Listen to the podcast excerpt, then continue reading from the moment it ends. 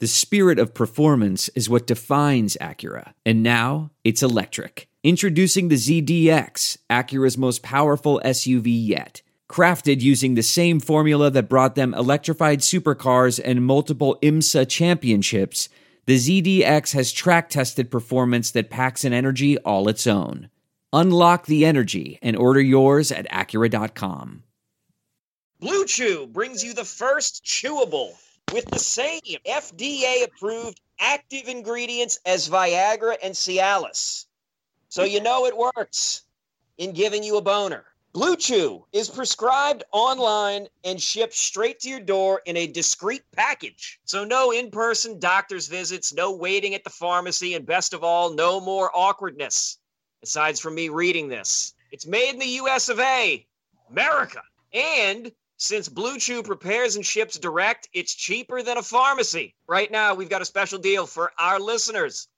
You can visit bluechew.com and get your first shipment free when you use our special promo code armchair. Just pay $5 shipping. Again, that's Blue Chew, B L U E, chew.com, promo code armchair, A R M C H A I R, to try it for free. Blue Chew is the better, cheaper, faster choice.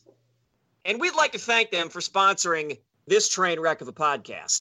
All right, everybody, welcome to Saints Happy Hour podcast. This one is free because of Blue Chew. You just heard Kevin tell you about it. It's amazing. Uh, Andrew, we had a thousand people download the Sheldon Rankins Breaking News podcast, and we do not have a thousand patrons. So, people, you need to sign up so you can get this podcast free. Sign up for $10. You get all the podcasts every day, and you get Andrew's grades, which we are discussing today. Andrew, I want I just want to point out also that when that news hit, I was outside of the grocery store and I dropped everything. I dropped the shopping to take that phone call. So that's my commitment to this podcast. That's my commitment to you. That's my commitment to the patrons. You know, we're making this happen. All right. We're yeah. dropping everything in life. Yeah, we dro- we dropped it. We go outside. we make it. We make it happen. And look, make it happen, baby. Just I'll be honest. Andrew, one of the reasons he's here is his jokes are amazing, but he knows what the PUP is, the injured reserve, when you can come on, when you can come off. And now that Nick Underhill is fucking covering the Patriots, man, you need people like Andrew that can explain the PUP list to us, you know? And that's what you get. So I want to start with Drew Brees. And look, I think he looked amazing Saturday, right? And we laughed on the on the big show, and we laughed about people saying he's going to decline and blah blah blah. But specifically, what did you see Saturday that maybe alleviated your concerns or was different than what you saw from him the last four to five weeks of 2018 and into the playoffs? Well, you know, let me preface by saying that I think it's difficult to evaluate a preseason game like this because there's really no consequence other than maybe Brees's ego or whatever. There's really no consequence to throwing an interception. So what I think you saw is Breeze. I mean, I, thought they scripted some nice plays to Kamara yeah. that were very safe throws, and especially on that one where he was wide open down the sideline. Brees made a great throw on the run, on the money, uh, to kind of maximize that play. But I think there were some easy scripted throws. The two throws to Michael Thomas in particular, though, you know, you start to wonder does he throw that in the third quarter of a playoff game? And those are you when you asked me to compare, maybe yeah, he doesn't try fair. try those throws because they're risky and you know turnovers, especially at that stage when you're that close to the Super Bowl um, they count double or whatever. Whereas like throwing a pick, I mean, he, I just think he has the luxury on the opening drive of a preseason game to maybe take a little bit more risk. But I think what that was useful for was letting Brees know that when he takes risks, a lot of times the ball is so accurate because of how good he is, and Michael Thomas in tight coverage is so good that he's going to come up with that football and he's going to make that play. That it was a nice reminder to him and everybody else that hey Drew, you can make those throws and and it's going to turn into positive plays, even though it's really risky. And yeah. I think whereas like you don't see Taysom Hill and Teddy Bridgewater making those throws because they don't trust the receiver, they don't trust their accuracy. Um, and you know that's not a criticism on them as much as no one's as accurate as Drew Brees. Literally, like he's the most accurate quarterback of all time. Um, but I, I just think at the end of the day, what you saw from Brees was a guy that looks healthy, pushing the ball down the field, feeling confident in his chemistry with his receivers. The location of the ball was perfect, and that's Brees at his best because Brees at his best operates in small windows. You know, their their NFL has very small windows where you can fit the ball and you yeah. know, I always go back to what Zach Strief said on this podcast. He throws guys open. Yeah, and the one thing that I, I, I, that I found interesting, and then we'll get on to other players, is, you know, we you said it in 2013. You know, you said, look, the Saints offense, it goes through Sproles and it goes through Jimmy Graham. And we all know that it sort of does that with Michael Thomas and Kamara. But yeah. I look at them and I think potentially if they continue to struggle at wide receiver and Jared Cook sort of isn't what we hoped for and people that paid $182 for him in a fantasy draft, if he's not what they expect, then the Michael Thomas and Kamara getting the ball is sort of going to be it's going to be on steroids, right? Like Drew Brees, is, yeah. they're just going to feed. That's what I like to call the Kamara Thomas binge throwing. Yeah, where Brees just starts to binge on those two playmakers. Which and and you, people might they may say it's critical of it, but it can like it can work. Like it it'll be a it'll be a perfectly functioning, very good offense. It may not be unstoppable Death Star, but it'll still be top ten, probably even top five. So it's not a problem. Well, I mean that's that's all the Saints really showed us on that drive. Yeah, and I kind of like that because let's be honest, everyone knows Kamara and Thomas are very hard to stop and they know that they are focal points in this offense. So the beauty of that drive is that the Saints score, Brees looks awesome, and they really showed nothing. They really gave no wrinkles of what their offense could be. Like it, it was just like, I mean, it, it, was just business as usual. And so we all see. Like every team that has tapes, like, oh, yep, there they go doing that again. And oh, by the way, it's really hard to stop, even though you know it's coming. But I, I, I thought that was really promising because we really haven't seen Brees with Cook at all. Yep. We haven't seen, you know, if De- Deonte Harris makes this team, you know, we haven't seen what like gadget play they could cook up for him because you know Sean Payton's going to figure out some way to get him on the field at some point. You know, we haven't seen any of the Taysom Hill wrinkles really in this preseason in terms of what he looks like on the field with Brees. So I just think the fact that this offense is firing on all cylinders and we haven't even sprinkled in the wrinkles. We don't even know who the number three receiver is on this team. Um, I get excited because I feel like Sean Payton, he's always going to cook some surprises. And to start this year, he is going to try some new things that we haven't seen before, add some wrinkles. And uh, it'll be interesting to see if any of that stuff well, takes. Because if it does, and Jared Cook is maybe exhibit A, but if any of this stuff takes, then the offense just becomes that much more difficult to stop. Well, and there's a thing that's that's that's that's that's great about Sean Payton, but it can be frustrating times. But overall, I think there's no distance too far for the perfect trip. Hi, checking in for or the perfect table. Hey, where are you? Coming. And when you get access to Resy Priority Notify with your Amex Platinum card. Hey, this looks amazing! I'm so glad you made it and travel benefits at fine hotels and resorts booked through Amex Travel, it's worth the trip. That's the powerful backing of American Express. Terms apply. Learn more at americanexpress.com slash with Amex. I want to tell you a story. It's a story about a scandal, broken relationships, gossip, rumors, money, corporate rivalry, and a broom. A performance-enhancing broom. My name is John Cullen. I'm a comedian, podcaster, and for 20 years, I was a semi professional curler. And I want to tell you the story about how a single broom almost imploded the 500 year old sport of curling. We felt like we were bringing a knife to a gunfight. It's the story of a superstar and his fall from grace. Well, I was being dragged through the mud. It's the story of two brother entrepreneurs with a dream. Yeah, I said, that's great news. It's a story of intrigue. I still don't understand why we want to keep his name secret. The full story has never been told, so I'm going to tell it. Broomgate How a Broom Almost Killed Curling. It was a year I'd like to forget. To listen to Broomgate, search for Broomgate in your favorite podcast app. That's all one word Broomgate. It's a very positive thing is Sean Pete Payton, as far as coaching offense, he really likes to tinker. Like he enjoys trying to cook up new stuff, so he never gets stagnant, right? He's always cooking up Yeah. weird, crazy stuff. And sometimes the crazy stuff it goes boom and blows up in their face.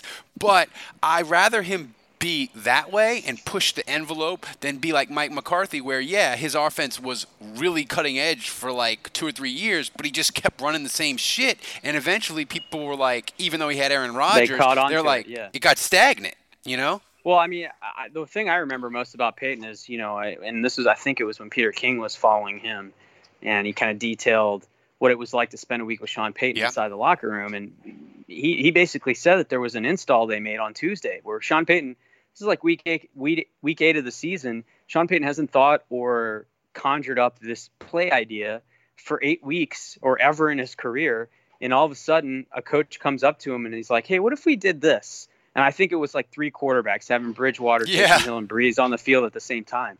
And he's like, can, can we do that? Is that allowed? And Sean Payton's like, yeah, we can do whatever we want. And by Sunday, they came up with this idea on Tuesday. And by Sunday, they actually ran a play with it. And so, and it didn't work. I mean, it didn't really do anything. But the point there was that Sean Payton, like you, we view him as like this guy that's so calculated and he studies everything. But, like- and that's definitely part of his deal. But then there's this whole thing where it's just like sometimes he's not afraid to try something that seems like a good idea on Tuesday and implement it Sunday. So he he he's open to fresh ideas and stuff like that, which I think is really important Yeah. in any business, really, and certainly in football. Um, and I, the other thing I thought was really interesting is part of Sean Payton's routine is that he studies the scoring place every week. Every week, like the first thing he does when Sunday is over is he'll review every single touchdown that was scored during the week, and then he'll or d- during the weekend, and then he'll say, okay, and then I'll look at okay, how do these teams make big plays? And he has stolen three or four of those plays Yeah. over the course of a season because he's like, I really like that play. So um, thieving that's the kind of coach. Yeah. It's imitation is the best form of flattery.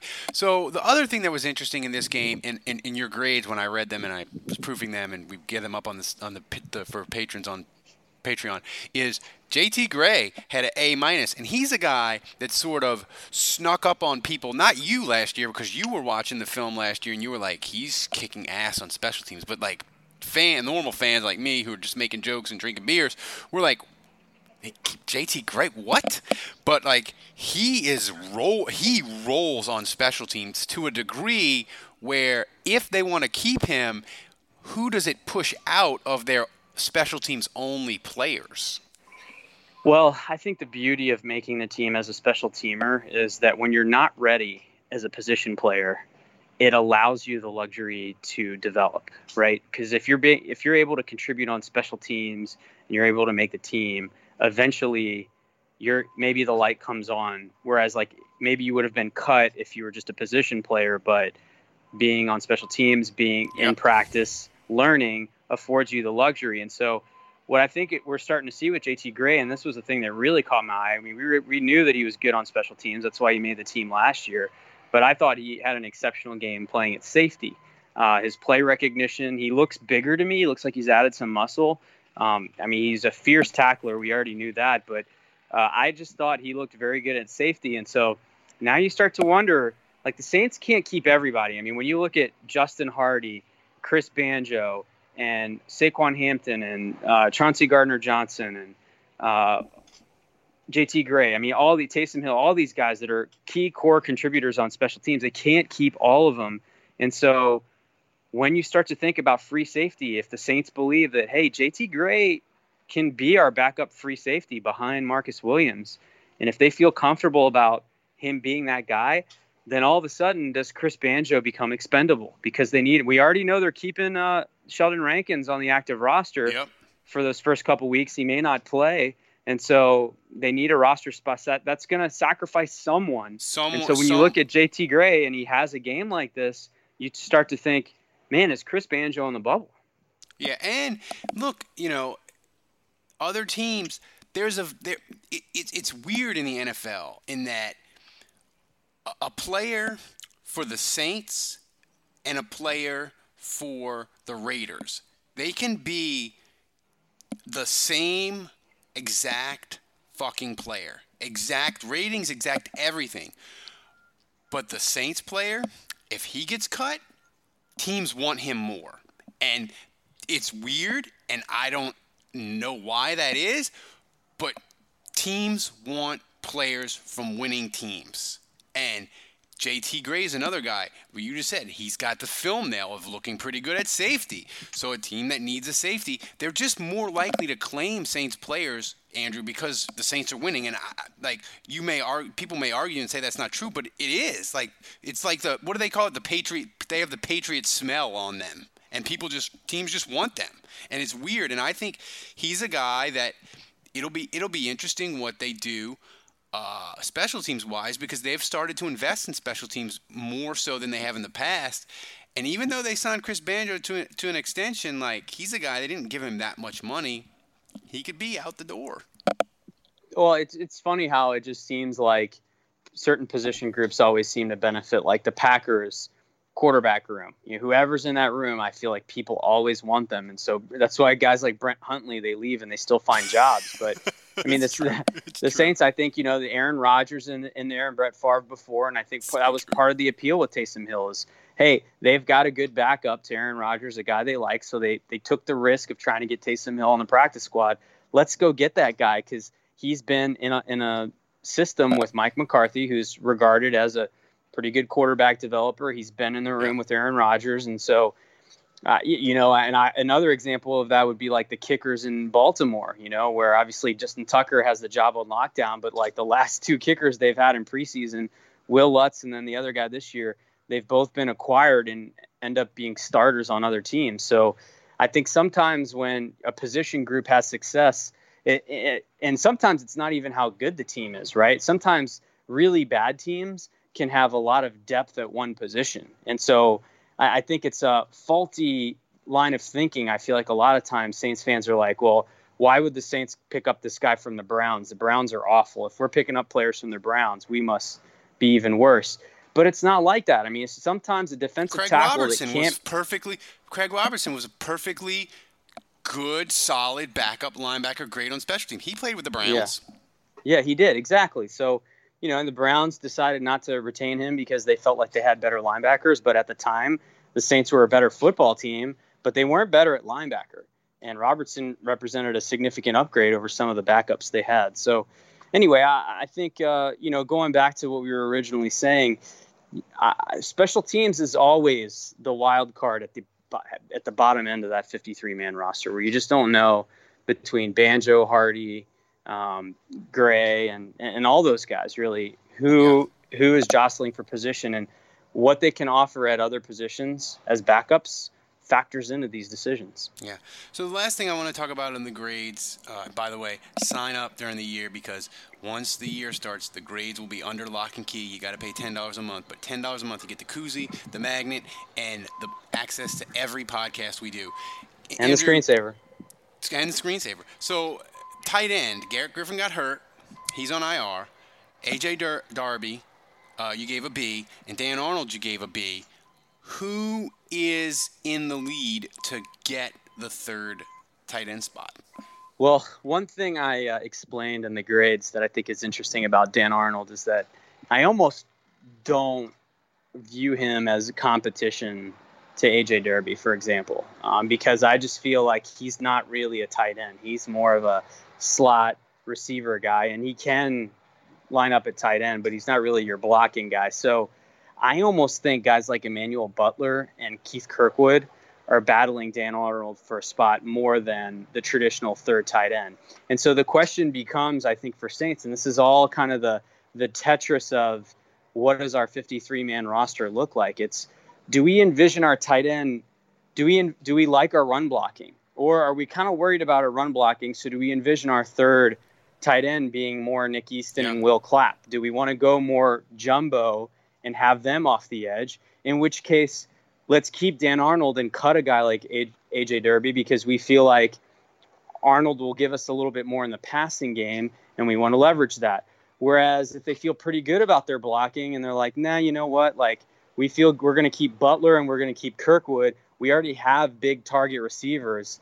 Let's cut Arnold and let's keep Derby, who is more of like a versatile tight end that can give us some inline blocking. So there's a Tetris thing there, and I don't have the exact answers. I personally think I would keep AJ Derby as my third tight end because I just feel like he offers you more flexibility. He's a guy that can inline block, he can catch a little bit, he can get down the seam.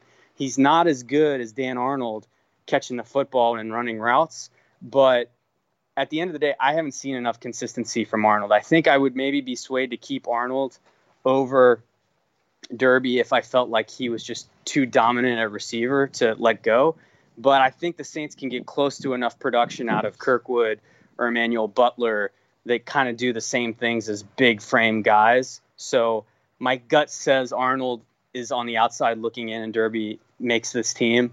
Um, but that's a really close one. Yeah.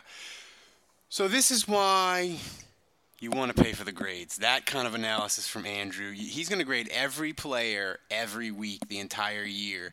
So this has been free because of Blue Chew, and we're trying to entice you people to sign up on Patreon.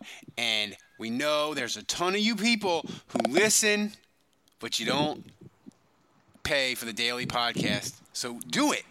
Seven or ten dollars a month, you get everything.